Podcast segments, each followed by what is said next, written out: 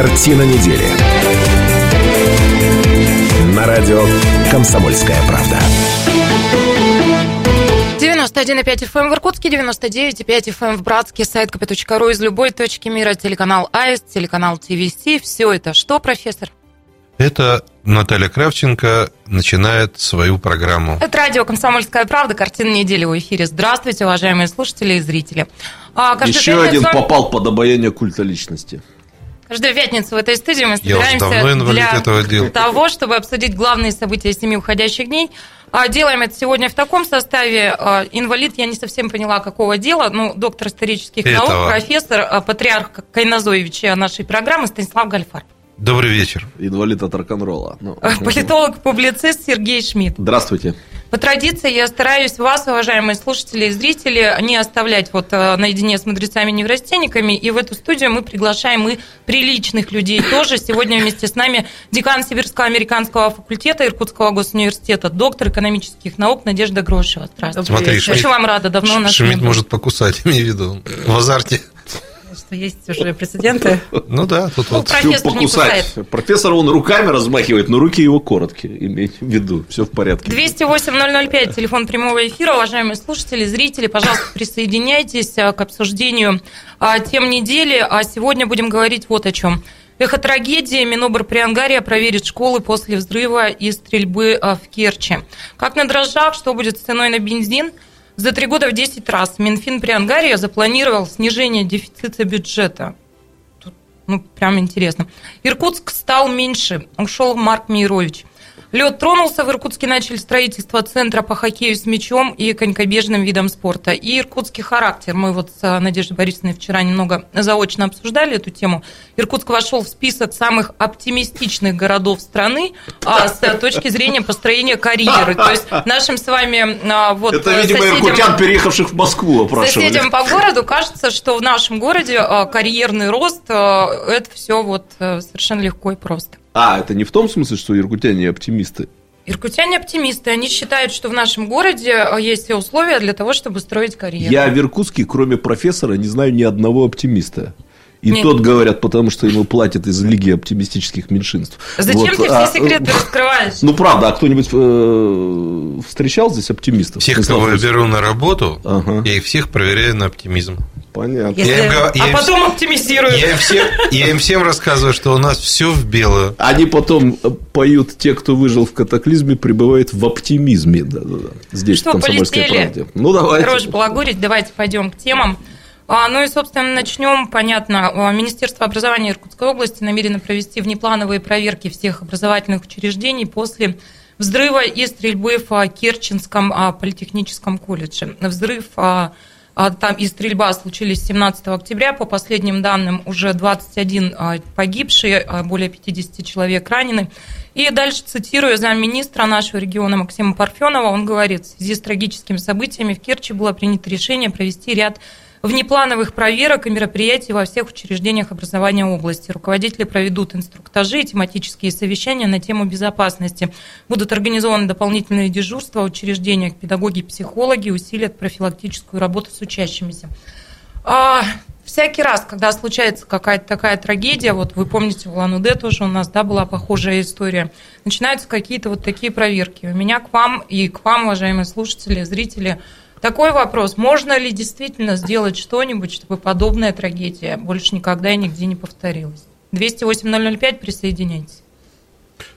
Ну, начну, раз вы на меня все смотрите. Ну, очень жаль, я не знаю, как еще выразить э, словами вот э, то чувство, которое в каждом из нас присутствует по отношению к этой проблеме, к этому событию. А, конечно, надо тренироваться и надо э, минимизировать те риски, которые могут быть. Вот как?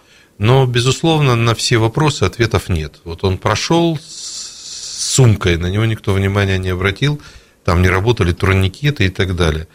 Э, другое дело, когда турникеты работают. И в смысле, если бы турникеты работали, он бы точно так же прошел с сумкой, потому что, как я понимаю, это студент этого студент. техникума. Ну, а и дальше... я, признаться, вообще не понимаю. По... Ну ладно, хорошо. Знаете, вот в этих ситуациях нету прямолинейных ответов и нету прямолинейных вопросов. Возможно, что-то бы стукнуло, и кто-то бы напрягся. Возможно, нужно было сумку опустить, чтобы вот этот турникет миновать и так далее. Я к тому, что э, от всех ситуаций, конечно, человек не застрахован. Все, что угодно может случиться. Но в любом случае проверки должны быть, и тренироваться надо, потому что на какой-то процент это все-таки минимизирует. А как? Да на самом деле э, сфера безопасности, она настолько отработана, существует такое гигантское количество приборов, такое гигантское количество приемов, которые ни в одном, наверное, учреждении до конца не ну, используются. Коллеги, если честно, когда я впервые вот узнал об этой трагедии, мои соболезнования всем пострадавшим и их родственникам. Вы знаете, вот первый вопрос, который я сам себе задал, и, к сожалению, у меня не было времени для того, чтобы в нем самостоятельно разобраться сегодня перед передачей. Может быть, кто-то из наших телевизионных зрителей или радиослушателей, связанных, например, там, с силовыми структурами и с правовыми структурами, позвонит в эфиры и разъяснит. Я думаю, это всем будет интересно. 208 А у нас как в 18 лет можно получить разрешение на ношение огнестрельного оружия, на владение и на э, то, чтобы купить сколько? 150 патронов он купил, то есть самым законным образом. Я никогда в жизни не интересовался этими вещами. Не, ну... Я был уверен, что если ты не охотник, там, не, э, не, не охранник, да, и тебе там лет не 20-25, ну, я тут... просто не знаю. Для меня это вот стало подожди, самым главным Может откровением. Быть, правда, кто-то да. есть из нашей ну, Это просьба зрителям, просто позвоните и поясните. 005. В «Комсомольской правде» в той же были опубликованы документы, э, видимо, по закону, потому что э, магазин продавал по закону. Да, я про это говорю, я это знаю. Но а раз... как вообще такое возможно? Как такое возможно? Ну, если в законе есть, что с 18 лет он может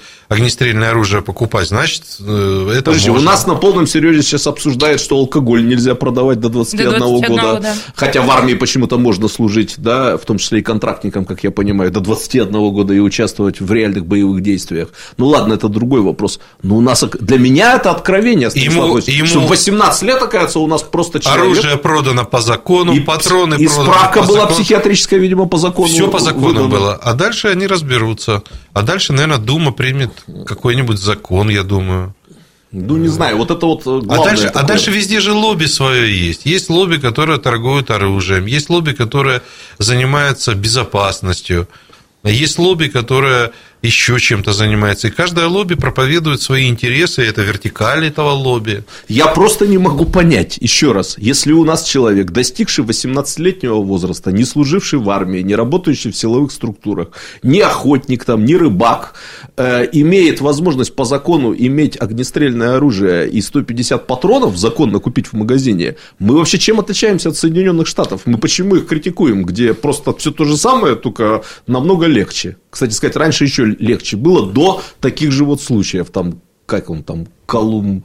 Колумбайн. Колумбайн, там знаменитая история, показанная, в том числе экранизированная в, в фильме Газ, Газ Ван ну, меня Винсента сейчас, Слон. Меня да? сейчас ага. больше волнует, чтобы в Иркутской области на самом деле провели проверки, чтобы были металло эти Слушай, самые ну, а как проверять-то? Ну, понимаете, человек Очень просто. учится в этом технике. Очень просто. Сумку же каждый раз трясти не Не-не-не, подожди, значит, надо трясти.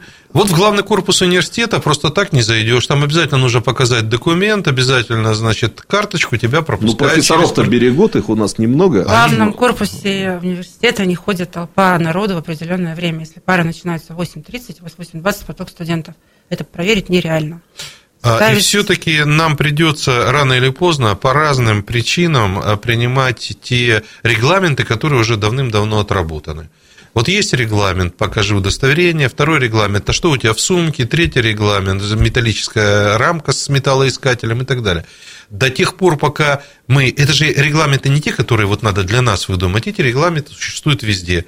В МГУ есть это, Польше я был в университете, тоже существует это. Ну, так устроен мир. Давайте после перерыва еще несколько слов скажем. Да, через пару минут мы вернемся и присоединяется к нам аудитория 208-005. Что вы об этом думаете? Через две минуты продолжим. Картина недели. На радио «Комсомольская правда».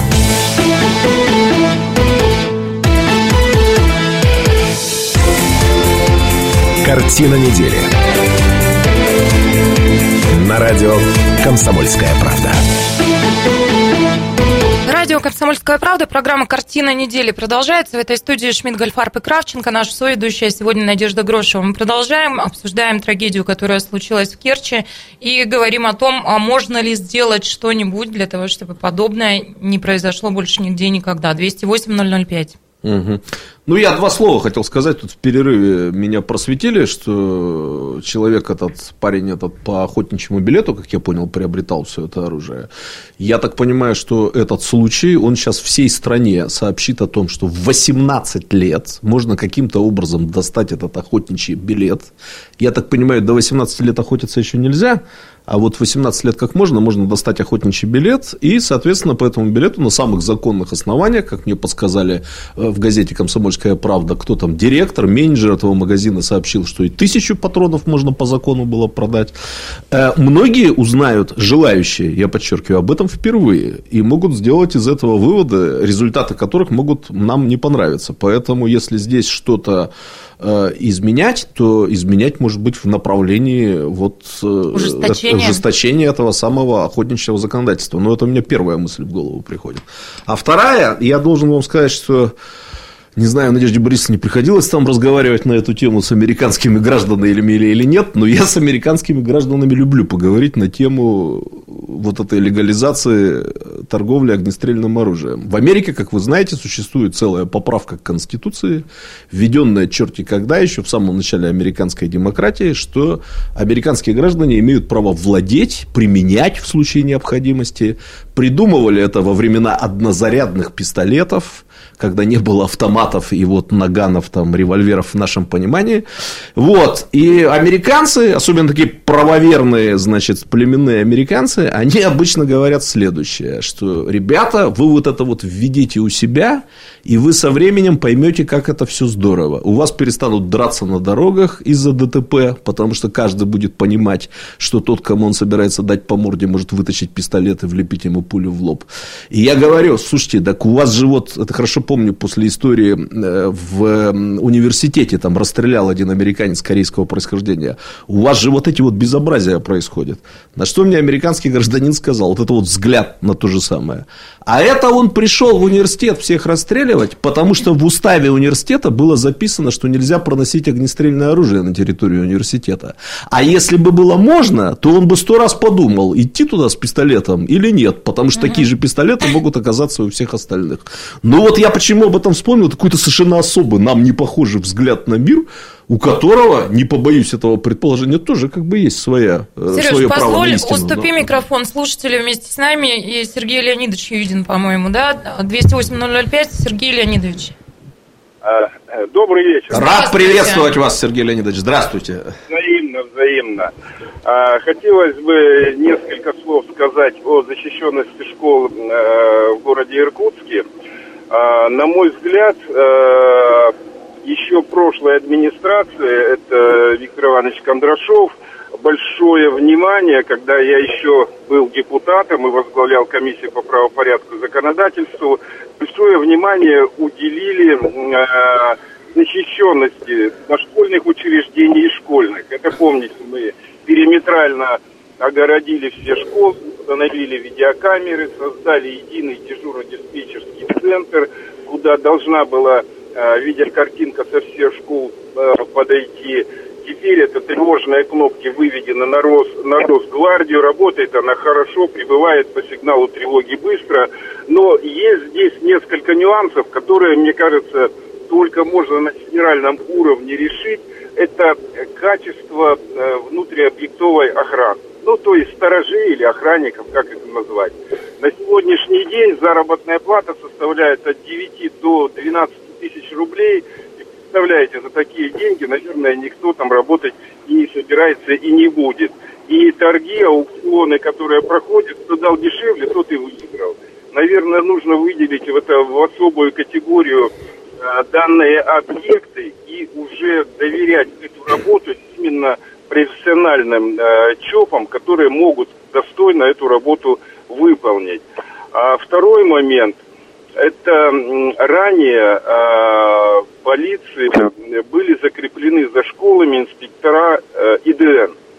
Конкретно за каждой школой конкретный инспектор, который изнутри знал каждого ученика, знал течение, веяние, настроение и мог уже на стадии э, каких-то процессов повлиять на это. Сейчас, к сожалению, вот этого нет в силу... Да как вот эти социальные педагоги, школьные психологи, э, вот они все это должны делать. Ну, да, сокращены там куча ставок, не в каждой школе теперь есть психолог, насколько мне известно. Да. Или психолог, который работает сразу в двух-трех школах. Вот. Сейчас вот поговаривают на всех уровнях, что вроде бы должны быть э, специалисты, отвечающие за безопасность. Не в нагрузку какому-то учителю там труда или рисования, а именно специалист, прошедший специальную подготовку, вот, служивший, имеющий э, опыт в, этом, э, в этой работе.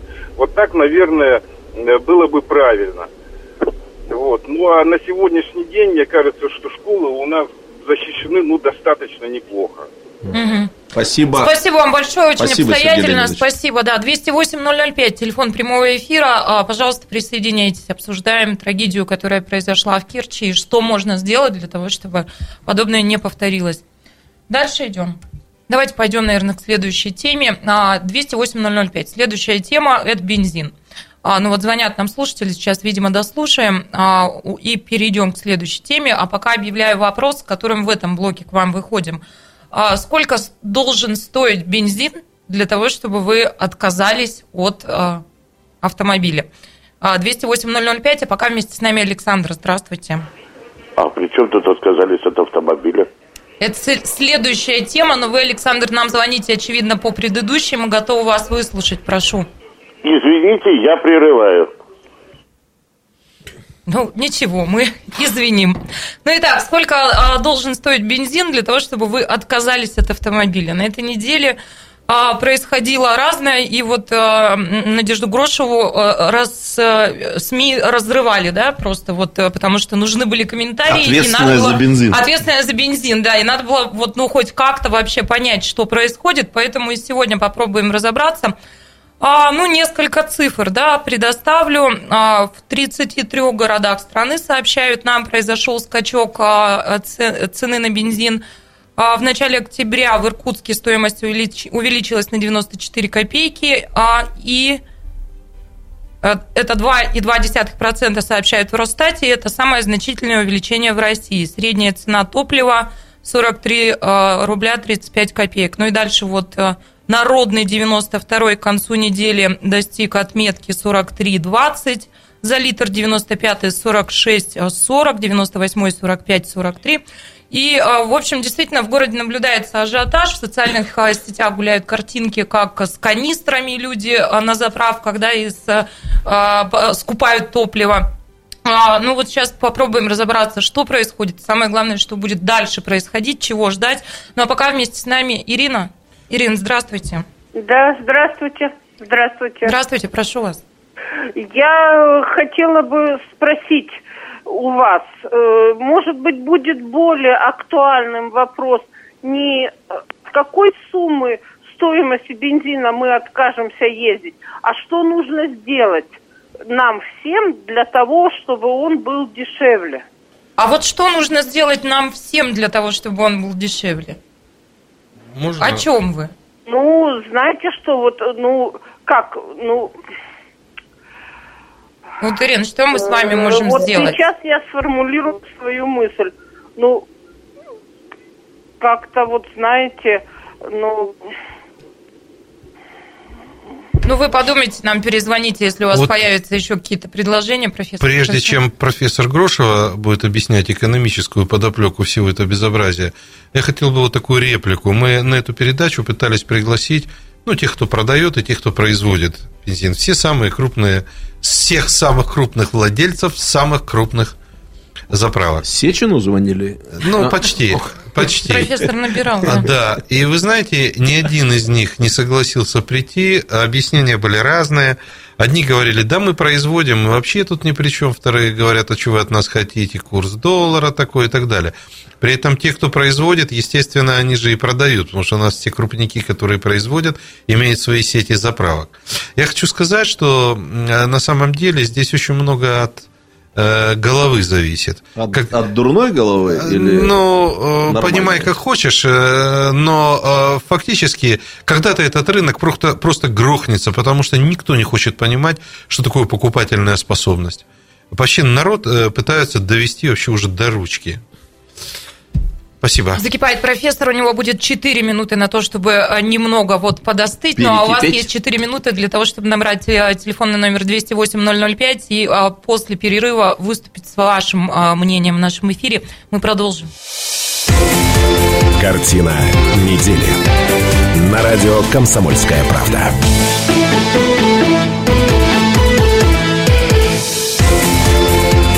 Картина недели на радио «Комсомольская правда». 91,5 FM в Иркутске, 99,5 FM в Братске, сайт kp.ru из любой точки мира, телеканал АИС, телеканал ТВС, все это радио «Комсомольская правда», программа «Картина недели». Мы продолжаем в студии Шмидт, Гольфарб и Кравченко. И Надежда Грошева сегодня вместе с нами а, доктор экономических наук. И вот э, мы очень надеемся на Надежду Борисовну, что она а, поможет нам сейчас разобраться с тем, что происходит с ценами на бензин. А к вам такой вопрос. Сколько должен стоить литр топлива, чтобы вы отказались от автомобиля? 208-005, а, телефон прямого эфира. С нами Александр. Здравствуйте. Александр, прошу вас. Вы знаете, я прожил 82 года, но такого бардака с бензином – я не видел за свою жизнь. Я думаю так, надо национализировать нефтяную отрасль. Отрасль нефть ведь это достояние всего народа. И должна на весь народ работать нефтяная компания. Так что надо ее национализировать. Почему-то в советское время, вы знаете, у меня было тоже три машины было в советское время, покупал на БАМе. И стоил бензин 92-й 18 копеек литр, а 66-й вообще 3 копейки стоил. Национализировать эту отрасль. Да, Александр, спасибо. Спасибо большое за ваше мнение. 208-005, присоединяйтесь а, национализировать отрасль, насколько это возможно. Но вообще сегодня стон стоит по всей стране, что, черт возьми, действительно, мы ресурсная страна. Почему у нас вот что происходит? Все, я уступаю микрофон вам, Надежда Борисовна. Что происходит, что было, что будет и чем сердце успокоится? Ну, национализировать, конечно, ну, успокоиться вряд ли, это слишком сложно, потому что там же много компаний. И в том числе не только там компания Роснефть, там крупные частные компании – Поэтому сказать, что мы сейчас все у всех заберем, поделим и сделаем государственным, наверное, Александр Георгиевич. Ну, уступает нам наш соведущая слушателям а, микрофон. Александр Георгиевич, здравствуйте. Да, э, ну я жду, жду, я смотрю телевизор и жду. А вы не ждите, вы прямо сейчас нам расскажите, с чем вы к нам в эфир. Значит, таким образом, не надо ничего национализировать. Пробурим одну скважину в районе Мельничной поди – где гигантское месторождение нефти и газа. И после этого Лукойл, Транснефть и тому подобное будут, мягко выражаясь, в загоне. Срочно все и побежали вот покупать землю. Профессор, очень любопытно. Дайте координаты, где надо бурить, где... Слушайте, я можно в присутствии... Александр Георгиевич, спасибо большое. 208 живого доктора экономических наук, э, горячо мною любимой и уважаемой Надежды Грошевой, не будучи никаким либералом, вы знаете, осторожно предположу, что если отрасль будет полностью национализирована, бензин будет стоить очень дорого, ровно столько, сколько он стоит сейчас по самой высокой цене. Э, у меня есть ощущение, что то, что в этой отрасли сохраняется хоть какая-то конкуренция между, между теми, кто добывает нефть и тех, кто производит бензин, э, он стоит гораздо дешевле, чем мог бы стоить на самом деле. Наличие, Это мое предположение. Человека нелиберальных взглядов, да, да. Роман, прошу вас. Роман, мы вас слушаем, пожалуйста. Да, да, да. Прошу вас. Да. Я телеведущую и всех все, кто сидит э, рядом. Я рад видеть. Здравствуйте. Здравствуйте. Спасибо большое. Говорите, Роман. Роман, вам нужно чуть убавить звук, будьте добры, а, задержка небольшая идет. Ее красоты, да, да, да, да, да. Ну, мы сожалеем, а, что-то вот какие-то технические неполадки. А, 208-005. Мне кажется, а, человек звонил Роман с хорошим конструктивным Сказать, что рад видеть да. ведущего. Ну, мы тоже очень рады всем, а, кто к нам в эфире присоединяется. Давайте сейчас дадим слово Дайте слово Надежде Борисовне, все подождем вместе да, с телезрителями. Да, давайте. Да. Вопрос, что будет или что было, или что сейчас происходит. Вот что сейчас происходит, да, вот тот э, стон, а, ресурсная страна, и при этом вот такая чехарда, вот как сейчас говорил а, а, позвонивший нам слушатель, да, что такого бардака с ценами на бензин человек за всю свою жизнь не припомнит. Вот что это, что, что сейчас, а потом поговорим о том, что будет. Ну, что сейчас это вполне э, понятная, хотя и не очень приятная новость. Э, искусственно сдерживаемые цены на бензин, сдерживаемые с весны по договоренности руководства там, страны и крупных нефтяных компаний. Сегодня их просто отпустили, и они отыгрывают то, что они хотели отыграть давно. Это как раз э, изменения в НДПИ, это ожидание роста акцизов, и это вот как раз та самая история с возможностью получить возвратный акциз. Для того, чтобы его получить, нужно модернизировать э, инфраструктуру, mm-hmm. производство. Чтобы модернизировать, нужны инвестиции. Ведь инвестиции закладываются ровно в ту самую цену, которая, которая у нас сегодня есть. То есть это сейчас потребители оплачивают модернизацию отрасли нефтяной? Технически, да. Это, это успокоение слабое, наверное, для да, потребителей. Но потом, когда модернизируют, когда будет возвратный акциз, то есть шанс, что цена наконец будет ниже, потому что э, снижение этого акциза, возврат акциза. Ну, вы понимаете, Надежда Борисовна, что глазами простого человека это чьи-то яхты, пароходы, дворцы, там, Полагаю, вот это, да. да, а не модернизация. Но подождите, мы сейчас же говорим не об Куда смотрят пиар, пиарщики тогда да. этих самых нефтяных э, компаний, вот я об этом слышал. Да плевать да. хотели э, эти пиарщики на э, то, что происходит. Тем более, что, на мой взгляд, все авары находятся в офшорах, э, это понятно. Они э, там все прописаны. Все кто? Авары. Ух ты, это, это что такое? Расскажите мне. Я не знаю, что это такое. Расскажи. У нас просто два доктора, тут, понимаете, мы тут... Сейчас вам экономически мы, расскажут. Мы друг друга понимаем, но тут с офшорами тоже все не так просто, потому что термин деофшоризация авары... прошел. Ну, ты им скажешь, что такое авары, или нам... Да, а может, только вы единственный знаете, кто такой, да, нет, профессор Грушева тоже знает. Условно говоря, это те ценности или те Э, деньги или активы. те вклады, активы, которые где-то спрятаны или которые существуют. Золото Колчака, что ли? Золото Колчака, то есть авуары. Клады вы, вы капитана Джека Воробья. Вы понимаете, какая штука? Вы понимаете, какая штука? Э, жизнь всегда как натянутая струна, она то провисает, то наоборот натягивается. Но надо было, конечно, подождать. Только с пенсионной реформой все типа устаканилось. И тут тебе раз и еще, раз и еще. До каких пор общество сможет вытерпеть эту нагрузку?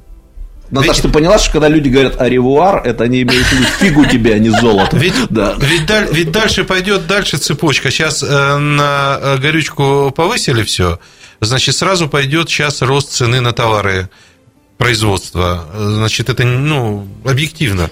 Слушайте, ну меня действительно интересно, а почему в самом деле вот э, то, о чем сейчас сказала Надежда Борисовна, почему нефтяные компании не позаботились о том, чтобы не разъяснить это потребителям? А я сейчас расскажу. Я, в двух, интересно. я в двух словах скажу. Почему они в комсомолке не заплатили а, 1200 за публикацию, а чтобы мы об этом поп... прочитали? А ты меня поправь, если я буду неправ.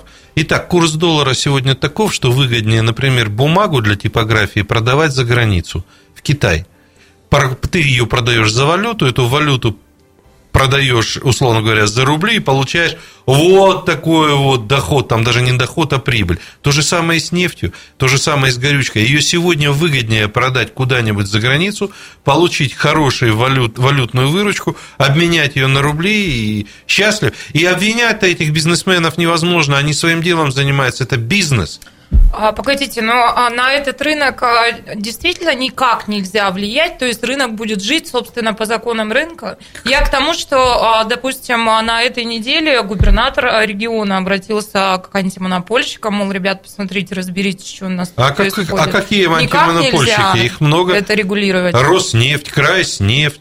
Из Омска тащат горючее. Нет, ну это может быть есть сговор. Тут вот производители, есть продавцы. И говорить о, сговоре продавцов, особенно независимых АЗС, нельзя. То есть, если мы говорим про Иркутскую область, это один из регионов, где независимые продавцы работают с нулевой маржой даже в убыток. Если мы посмотрим оптовую цену и цену на заправке, там дельта практически никакая. То есть сегодня независимые АЗС в нашем регионе работают с нулевой маржой. Ровно потому, что они э, покупают по этой цене, по, по, по достаточно дорогой входящей цене. То есть понятно, что вертикально интегрированные компании своим заправкам продают по более мягкой mm-hmm. цене, да, и они могут. Поэтому держать... на Роснефти там стоят какие-то жуткие Конечно. очереди, люди покупают бензин Конечно. канистры, да? То есть на самом дешевле. деле, да, на самом деле на перспективу нужно говорить о том, что есть еще риск потери независимых заправок, если эти бизнесы просто закроются, да, как нерентабельные, там надоест кому-то этим заниматься, то вот эти очереди на Роснефти будут гораздо больше. Обалдеть. Дефицит бюджета. Надежда Борисовна, а вот все-таки э, я хотел бы, чтобы вы прокомментировали это предположение, которое я сделал. Ну, в самом деле, чуть ли не от каждого второго россиянина приходится слышать. Нефтяная отрасль должна быть национализирована. Надо все национализировать. Вот мое предположение человека нелиберальных взглядов, что ни к какому снижению цен это не приведет, потому что цены все-таки снижаются в условиях конкуренции. Я ошибаюсь или нет? У нас в цене, э, в цене ГСМ сейчас доля налогов составляет больше половины, намного больше. Поэтому говорить о том, что это рыночная сфера, где там компании сами принимают решения, нельзя. Из 100% э, цены там 60% налога, это НДС, НДПИ, То есть она так как бы почти национализирована получается, Нет, да, она просто учитывая... очень хорошо стрижется в пользу бюджета. Ну, Доится. А на Доится. этой неделе вы э, сказали о том, что, мол, ребят, а, велика вероятность того, что а, в ближайшее время, в ноябре, декабре все будет еще хуже. Да, все Но... верно. Поясните, пожалуйста. А, рост НДС и планируем с 1 января рост акциза, новая схема расчета акциза. Соответственно, понятно, что этот прирост будет постепенно отыгрываться. Я хотел бы добавить, что это иллюзия, что перевод компании любой, не обязательно нефтянки, в национализацию, то есть в государственную собственность, приведет к лучшему управлению. Ну, мы повысит наоборот, эффективность. Да, да, мы знаем точно, что в 99 случаев из 100, там, где государство управляет такими отраслями, там еще хуже, потому что на самом деле нефтянка, ну любая горючка связана с гигантскими инвестициями. У государства, как правило, не хватает средств на вот это. Ей лучше безболезненнее отдать в бюджет эти денежки, чем э, идти в какой-нибудь Верхнеченск нефтегаз и там пытаться скважину бурить. И потом, извини, э, последний момент хочу сказать, люди-то те же самые работать будут, зарплату ту же самую будут получать. И на национализация это только на бумаге красиво. Там висит слушатель на линии же, да? Я сожалею, мы уже не успеем в этой части программы вас принять. 208-005, у нас большая перемена, и мы вернемся в эфир в 18.05. И я полагаю, что эту тему продолжим, потому что мнений много. И эм, 18.05 встречаемся здесь же. Картина недели. На радио «Комсомольская правда».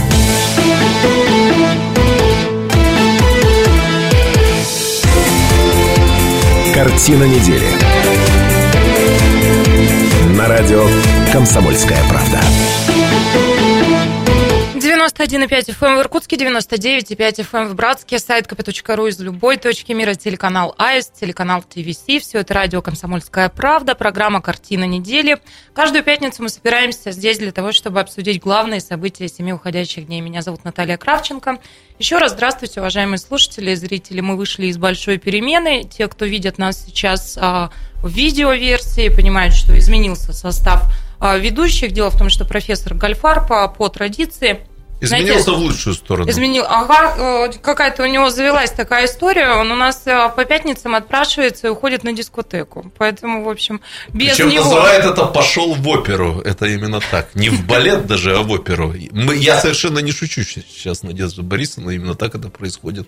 У него там отдельная роль со словами даже, поэтому... Наверное. А здесь, а здесь вы не даете поговорить. А мы ему, кстати, здесь петь не даем. Вот в чем да. дело, вот, кстати, я поняла. Да. Да, есть... Он хотел бы быть мистером Трололо Иркутской области, а ему не, а, то есть он не дают дискотеку петь. ведет, да, я так понимаю? Не без этого.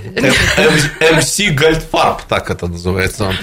Туси МС Гальдфарб, ну а мы будем работать в таком составе. Политолог, публицист Сергей Шмидт. Здравствуйте. И вместе с нами сегодня декан Сибирско-американского факультета Иркутского госуниверситета, доктор экономических наук а, Надежда Грошева. Добрый день. Ну и вы традиционно с нами 208-005, телефон прямого эфира. И а, будем опять обсуждать цены на бензин, будем разбираться, что происходит, что будет происходить. А, и для тех, кто не может дозвониться, я напоминаю, что а, номер а, WhatsApp и Viber 8 925 13 85 85. 8 925 13 85 85. Ваше мнение, реплики, комментарии можно и вот в таком виде нам передать. Ну что, полетели. Я... Тем у нас вроде бы достаточно много еще намечено к обсуждению, но есть ощущение, что все-таки нужно поговорить о том, что происходит со ценами на топливо. И я, наверное, немножко по-другому поставлю вопрос к аудитории. А, как-то вот на этой неделе все вдруг взялись считать, все озадачены тем, что все-таки выгоднее. А, содержать личный автомобиль, ну, обслуживать его, заправлять, понятно, передвигаться на такси, например, или автомобиль арендовать. Вот как думаете вы о 208-005? Далее еще есть э, модное слово шеринг, каршеринг. Да, да, правда, есть такая история, но в Иркутске не очень распространенная. Uзнавали мы об этом? Как а что вот... такое шеринг? Давайте расскажем. Ну, это, это Я, например, ты... Когда авуары делят, вот это вот примерно это. Вот народу ну, образованного есть, э, набралось. Есть машина, да, ты ага. едешь на ней на работу, кидаешь специальную программу, информацию, что я вот с такого-то места еду вот туда-то. Точка А, точка Б. Да, ага. да. Желающие могут подсесть и компенсировать Расшариваешь себе. как бы своего... А, и заплатить за часть дороги. И они берут часть, часть бензина, расходов там, на часть топливо расходов. на себя. Да, есть такая история. Ну что думаете вы, 208-005, давайте продолжим. А, Короче, Сереж... не для социопатов история, а тут с кем только не придется встречаться, если ты будешь заниматься шерингом. Ну, по идее, этот сайт, он как бы выставляет некие рейтинги пассажиров и, собственно, водителей, да, угу. страх... немножко страхуя, давая определенную безопасность. Угу. Можно нашерить тут, конечно, себе на голову. Можно нашерить. Не шерьте на голову приключений, да? Да-да-да. Дайте водную еще одну вам дам. Я отчасти об этом уже упоминала. Итак, губернатор области Сергей Левченко заявил, что, вопреки слухам, никакого дефицита горюче-смазочных а, материалов в регионе нет. С теми организациями, кто поднял цены в пределах общероссийского среднего повышения, мы работаем в обычном контрольном режиме. Но есть несколько структур, очень сильно а, поднявших цены. В отношении них мы обратились в Федеральную антимонопольную службу. То есть все-таки на общей волне возможны спекуляции. Это я как раз говорю о том, что ну вот как-то можно контролировать этот рынок. Ну, здесь надо посмотреть, насколько у нас все-таки цены у отдельных субъектов выделяются от э, общего тренда и почему они у них выделяются. Здесь же нужно понимать, что если у кого-то цена будет намного выше, то просто все поедут на другую заправку. Не такой большой город, чтобы до нее не доехать. Угу. А если в целом посмотреть по, скажем, а, регионам страны, по городам, вот сообщают о том, не знаю, насколько это достоверно, сразу оговорюсь, но сообщают, что а, такого скачка, как в Иркутске, нет нигде в стране. И это в 50 километрах от собственного завода в Ангарске. Плюс 4 рубля за литр. Это Иркутск онлайн, я цитирую.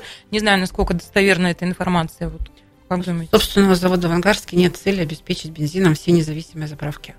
Независимые заправки не покупают основной объем бензина на заводе в Ангарске. Только mm-hmm. что вы сами говорили, что они привозят его в том числе из других регионов. Он из других регионов поступает в конечном в том, в том числе, да. да. Угу. А завод в Ангарске это Роснефть, я так понимаю. То есть ну, это вот пресловутая э, бензин Роснефти, за которым сейчас э, давки и очереди, это и есть наш любимый ангарский бензин. Но еще нужно понимать, что есть понятие ремонты сезонный mm-hmm. ремонт. Летом никто ремонтироваться не может, потому что это там посевные, уборочные и прочее, там нельзя вставать на ремонт.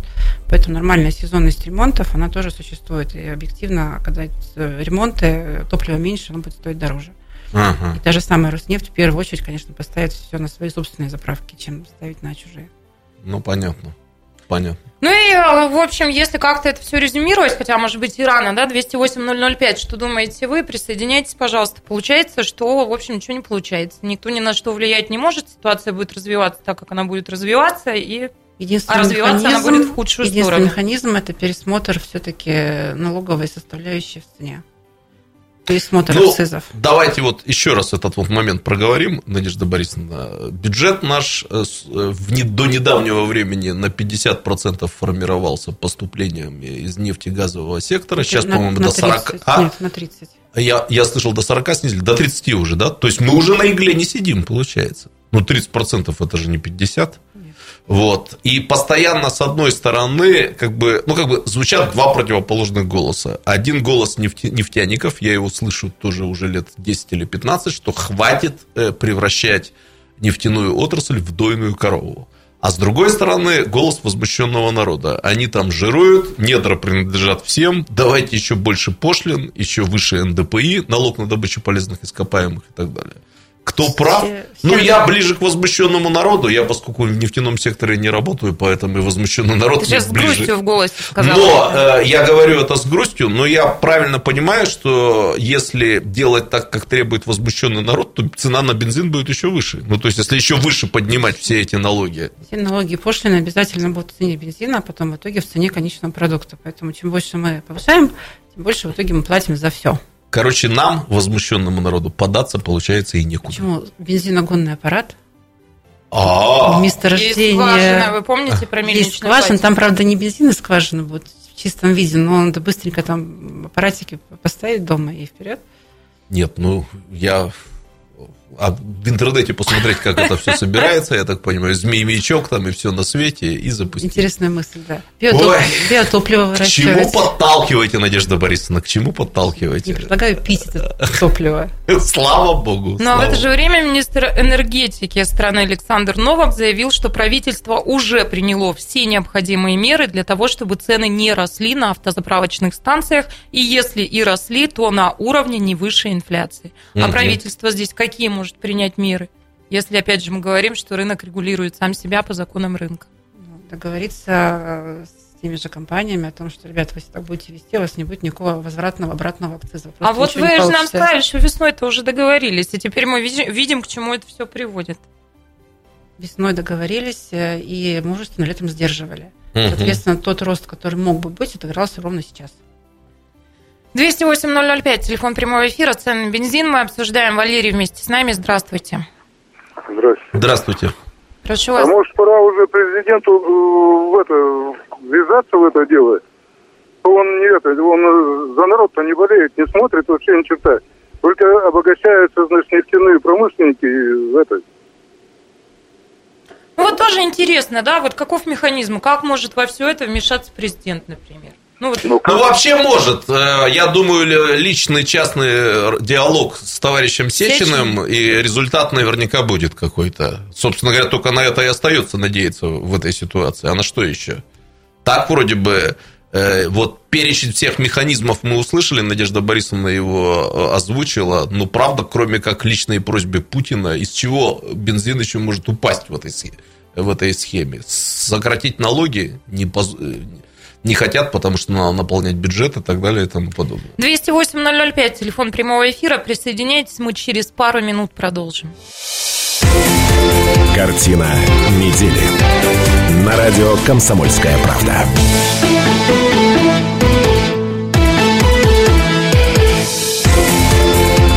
Картина недели.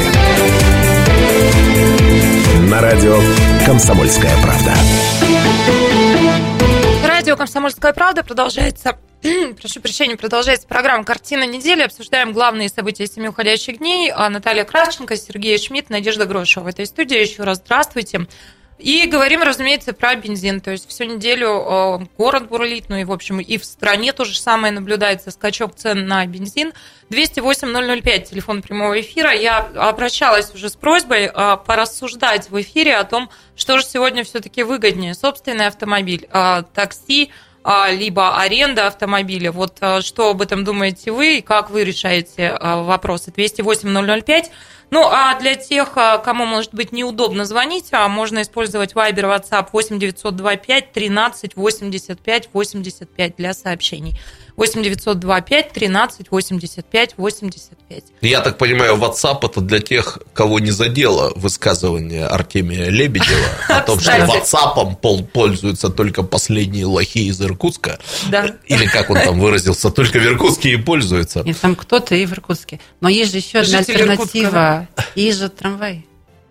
Трамвай. Который ездит на электроэнергии, которая пока у нас Друзья, как скоро мы всем городом пересядем на трамвай, об этом чуть на позже. Один, на один трамвай причем. На, на один трамвай. 208-005, Вера вместе с нами, здравствуйте. Здравствуйте. Здравствуйте. Уважаемая компания. Позвольте мне вам задать такой вопрос, особенно экономисту. Вот есть существуют страны с огромными, как говорится, компаниями нефтяных э, залежей богатств. такие как, например, Арабские Эмираты. И скажите, пожалуйста, если у них там такие же проблемы, что народ все время чувствует скачки цен, то какая-то несуразица. И, в общем, народ живет там прекрасно. Скажите, пожалуйста, у нас это возможно или мы никогда этого иметь не будем? Вера, спасибо вам огромное. 208-005. Ну, это на самом деле чудесный вопрос. А не нужно забывать, что, во-первых, не так много нефти осталось в отдельных взятых Эмиратах. Да, они давно передиверсифицировали свою экономику совсем на другие... И народу там немного по сравнению На другие, да, на другие направления. И они зарабатывают бюджет не на нефтяных налогах. То есть это и туризм, и финансовые услуги и так далее. Это раз. И там немножко другая все-таки э, и уровень жизни, и совсем другие затраты.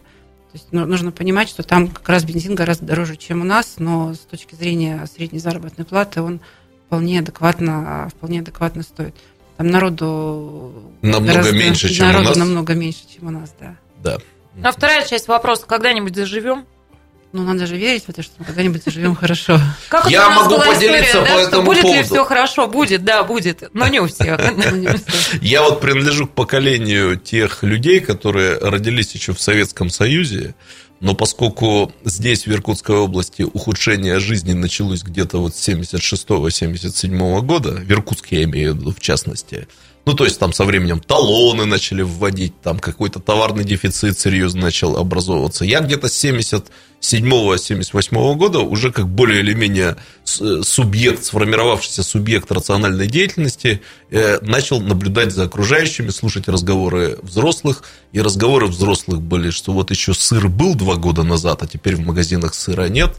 Поэтому я из тех, кто всю жизнь живет с ощущением того, что когда мы же мы заживем хуже хуже э, хуже. получше, Это чем теме, жили. К теме оптимизма Да, переходим. э, Переходим, да. без профессора. Поэтому я уже привык и таких вопросов не задаю. Ну, живем как живем, и слава богу. Не, а я устаю очень от этого, потому что вот, ну, э, сколько я себя помню, там, ну, в профессии, скажем, да, а, каждый год, каждый год буквально, ну, наверное, с перерывом где-то вот а, На 2006-2008, 2008, да, да, да. А говорят, ребят, а вот следующий год будет еще хуже. Ага. Вот прям будет хуже, надо потерпеть. Год проходит, вроде все перетерпели, потом говорят, вот следующий год, вот прям вообще Ну будет да. все еще хуже, потерпеть. Да сколько можно? Нет, ну, э, вообще и по статистике выделяется вот эти вот несколько лет, наверное, с 2004 по первую половину 2008 года, ну, когда объективно действительно улучшалась жизнь ежегодно, и это чувствовали миллионы, десятки миллионов людей.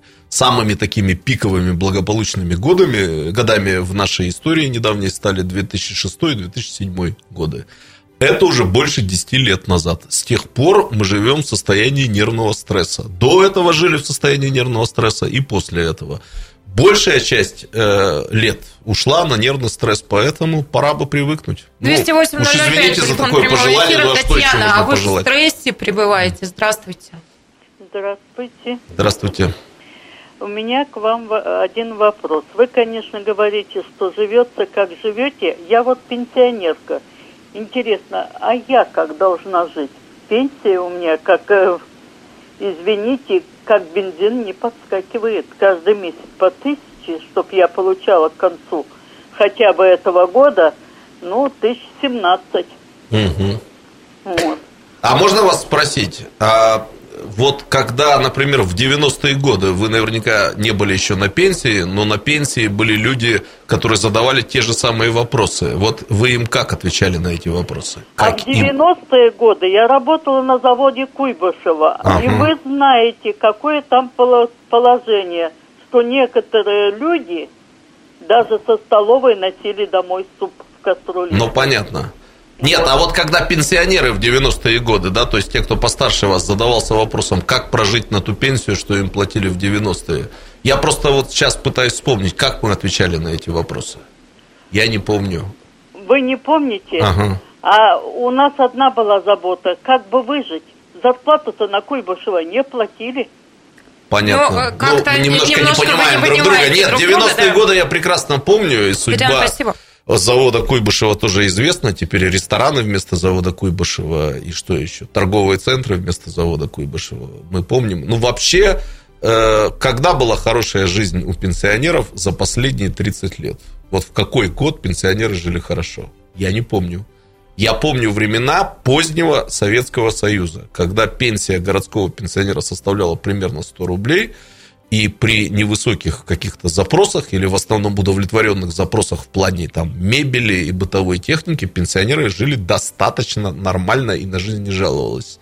Но то, что началось после 90-91 года, я не помню, правда, ни одного года, когда можно было бы сказать, что с пенсионерами у нас все в порядке. Забываю, что еще были льготы, которые потом э, монетизировали, да, то есть угу. многие пенсионеры имели возможность пользоваться какими-то благами, скажем так, не финансовыми. Угу. Когда потом поняли, что это большая нагрузка на бюджет, то их тоже монетизировали, отменили. Нет, ну чтобы не было ощущения, что я ухожу из отве- от ответа, я просто э, признаю, что мне нечего ответить. Вам есть а что нет, ответить, а когда что вас спрашивают пенсионеры, ну, как нам вопрос, жить? Я не... просто обращаю внимание, что на этот вопрос нет ответа уже почти 30 лет. Почти 30 лет пенсионерам в России живется очень непросто. 208-005, а, Дмитрий вместе с нами. А, здравствуйте. Здравствуйте. А, у меня такой вопрос. Живем в Иркутской области, свой комбинат имеем, Роснефть Инка, нефтяная компания, добываем нефть, все. А ценники у нас большие растут. Так может нам закрыть этот город? Комбинат закрыт или город Что закрыть? закрыть? Получается, а мы кормим Москву, все деньги уходят в Москву. Ну да, Дмитрий, спасибо за вашу реплику. Отчасти мы в первом части это проговаривали, да, ну а будьте добры еще раз, пожалуйста, Надежда. А там, кстати, вот тема про бюджетный дефицит была, может быть, мы как раз э, ее тоже затронем. Давайте. Ну, давайте я проговорю, э, да, сейчас э, проговорю, в чем суть. Минфин при Ангаре я запланировал снижение дефицита бюджета за три года в 10 раз до 449 миллионов. Сейчас э, больше 4 миллиардов. То есть опять экономить будем, чтобы не было э, дефицита бюджета, я правильно понимаю? Ну, почему? А доходы, как это? могут же вырасти доходы. Угу. А могут и не вырасти.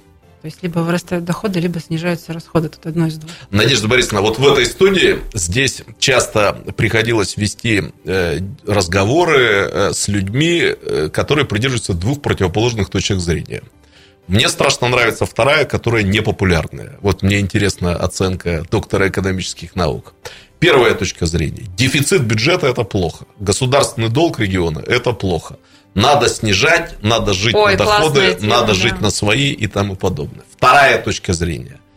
А нас никто не выгонит из Российской Федерации с большими долгами. Если, а у нас Москва и так высасывает все деньги. Да. Регион. Помните, ну, у вас чего? московский гость был, который да? здесь сказал, из вас и так забирают все деньги. Так вы берите больше в долг, это хоть как-то восстановит э, справедливость. А надо набрать побольше в долг и побольше дорог построить, школы да, и так далее. Только долги... Вот какая точка зрения правильная, на ваш взгляд? Долги-то они не бесплатные. Если ага. у нас будет большой долг, то вместо финансирования социальных расходов мы будем платить только за долги. Ага. Ну и потом, а, вот, в общем, всего этого настроим, а, а потом не будет чертовой дом... матери обанкротим да. регион и скажут, ну, извините. А, извините, да? Ну, ну не получилось, да? да, дайте денег, вот не хватает нам. Ну, так говорят, Красноярский край развивается. Там гигантский, абсолютно гигантский региональный долг. Нам такого и не снилось. Ну и развитие такое тоже, что и не снилось. Ой, прямо очень любопытно. Мы продолжим через 4 минуты. Картина недели на радио «Комсомольская правда».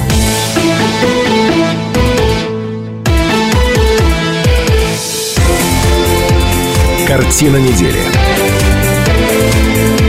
На радио «Комсомольская правда». Картина недели мы продолжаем. А, и печальное известие пришло на этой неделе. Член Союза архитекторов, член Союза дизайнеров, профессор, заслуженный архитектор, член-корреспондент Российской академии архитектуры и строительных наук, член-корреспондент Международной академии архитектуры, почетный работник высшей школы, доктор архитектуры, доктор исторических наук. И это все о Марке Мировиче. Стало известно на этой неделе, что Марк Григорьевич от нас ушел. А, дай нам, пожалуйста, Ростислав, но не справку, а вот послушать. Все очень просто. Вы спросите меня, что значит любить человека? Это и так всем понятно. Любить человека – это значит его любить. Что значит любить город? Ну, любить его так же, как человека. То есть пытаться исправить его недостатки, восторгаться его достоинствами, нянчить его детей, спорить с его заблуждениями – и главное, с душой. Потому что можно быть ко всему этому равнодушным, тогда вы не горожане. Хорошо сказал. Да. Хорошо сказал. Ну что, несколько слов да. об ушедшем. Э, ну, это человек, которого при жизни стали называть человеком эпохой. Человеком эпохой, человеком классиком. Ну, классиком, это да. тот случай, когда у человека действительно много признанных статусов, нелиповых, вес защищенных докторских диссертаций по разным наукам. Уже это о многом говорит. Э, понимаете, есть люди, я вот две вещи скажу, такую общую и от себя лично, что называется. Есть люди, без которых трудно представить город. Вот, э, наверное, у меня нет никакого сомнения, Марк Григорьевич мог бы украсить любой город мира. То есть любой город в стране, в мире мог бы гордиться, если бы среди горожан был такой человек, как Мейерович, и человек, который занимался бы своим делом столь результативно, столь эффектно, как это делал Мейрович. Ну, давайте я для телезрителей, для слушателей просто скажу, что он один из авторов 130-го квартала. Вот один из авторов этой идеи, один из реализаторов этой идеи, а все понимают, какое значение реализация этой идеи имела для нашего города, да, он один из тех, кто очень глубоко, тонко понимал вот эту специфику, своеобразие и ценность деревянного Иркутска, стоял на ее защите. Одновременно это настоящий ученый, то есть архитектор и настоящий ученый. И представить себе, как будет жить наш город без него, если честно, вот мне до сих пор очень сложно. Вот это какой-то другой Иркутск. Вот мы последние 2-3 дня без него да, по сути, как он заболел, а это была скоротечная болезнь, да, вот мы живем уже в другом Иркутске.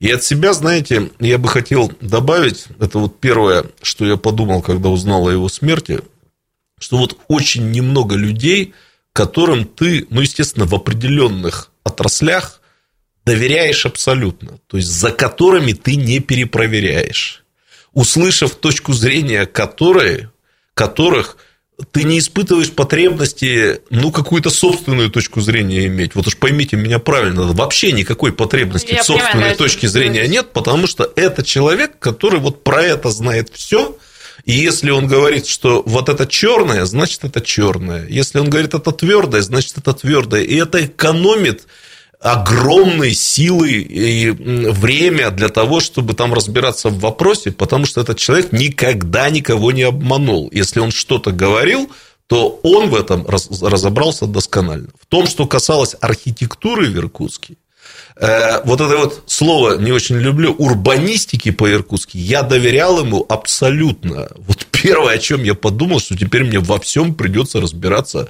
самостоятельно, потому что такого авторитета, авторитета такого уровня для меня вот больше нет в том, что касается градостроительства и городского развития Иркутска. Вот это вот мои мысли по поводу этого просто великого, выдающегося человека, который жил среди нас.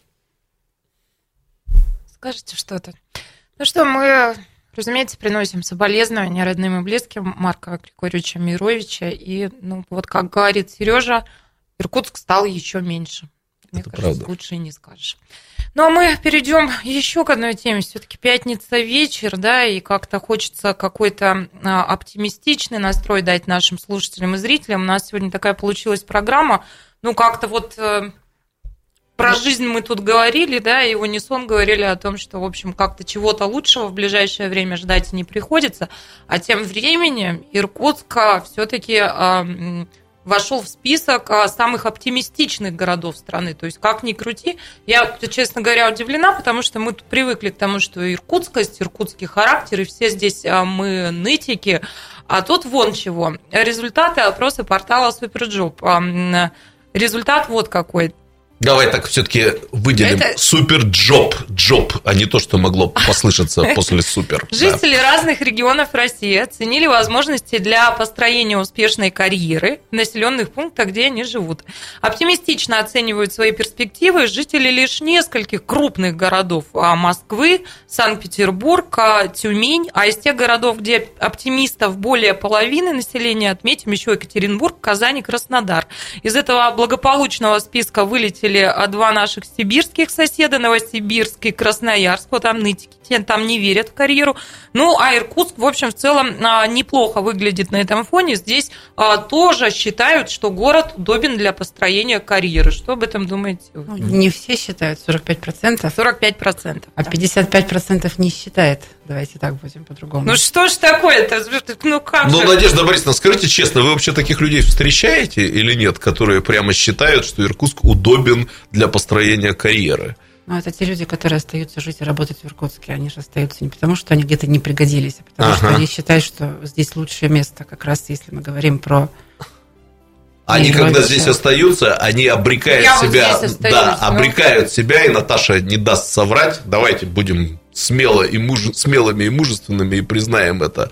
Всякий оставшийся здесь обрекает себя на то, что будут, будет вечно слышать, что он нигде никому не пригодился, поэтому он остался в Иркутске. Ну, Нет, точно нет, неправда. точно нет.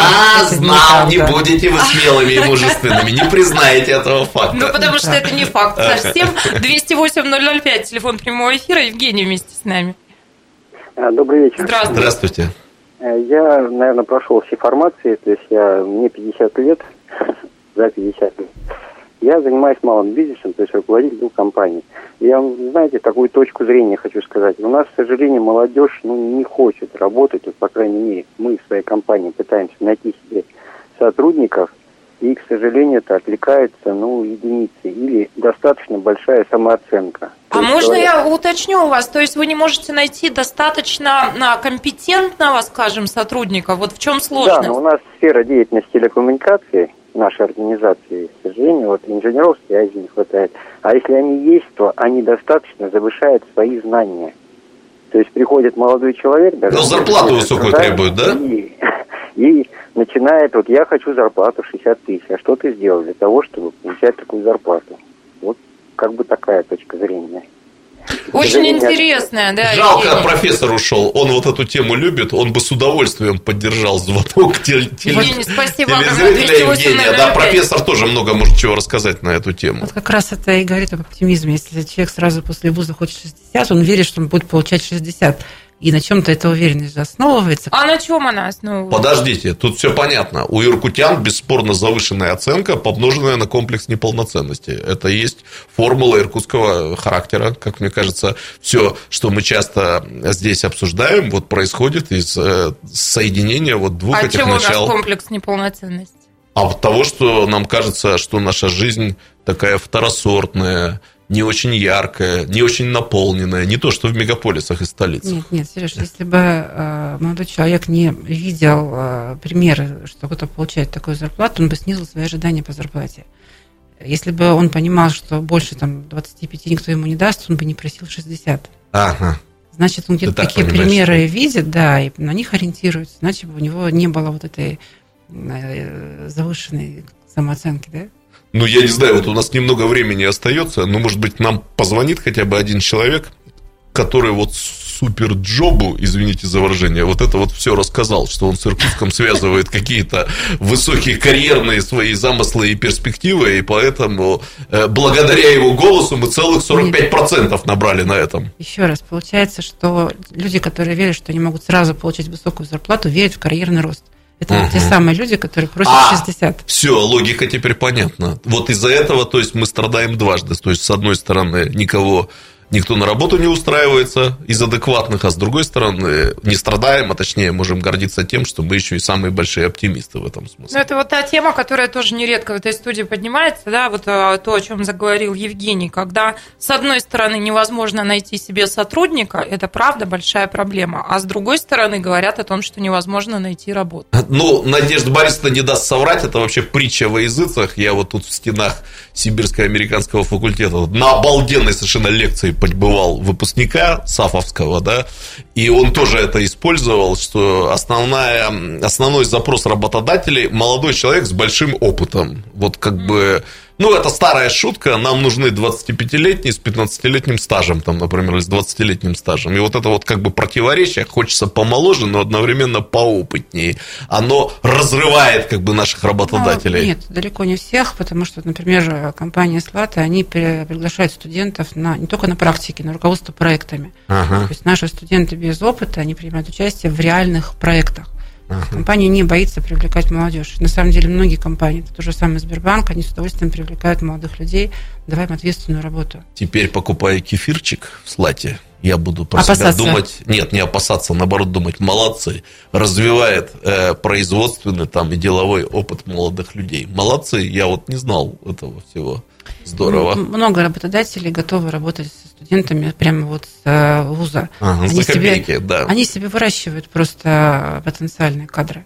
Другой вопрос, что не все готовы во время учебы там, тратить время на работу, это ага. второй вопрос. И преподаватели не все готовы, что студенты будут тратить время не только на получение образования у этих преподавателей, но это так, как коллега коллеги. У нас, я тебе говорю, вот, ну, но, ну, вот у нас ну, специфика да, работы, у нас половину курса чуть не отчислили, ага. и это была та половина курса, которая а, в тот момент уже каждый вечер там сидела в кадре, рассказывала новости, снимала сюжеты. После вас такие же прецеденты были, я тоже знаю это. То есть самый большая задолженность была у действующих там нескольких опорных журналисток своих изданий. Ой, успею еще сказать, а, что одно из событий недели заложили капсулу для потомков, начинают строить в Академии, наконец, а, дворец спорта для хоккея Держитесь, с мячом. Потомки. К 2020-му нам обещают, и еще и чемпионат мира мы здесь должны принять. А, спасибо огромное, что вы сегодня были с нами. Славного вечера пятницы и хороших выходных. До свидания. Картина недели. На радио «Комсомольская правда».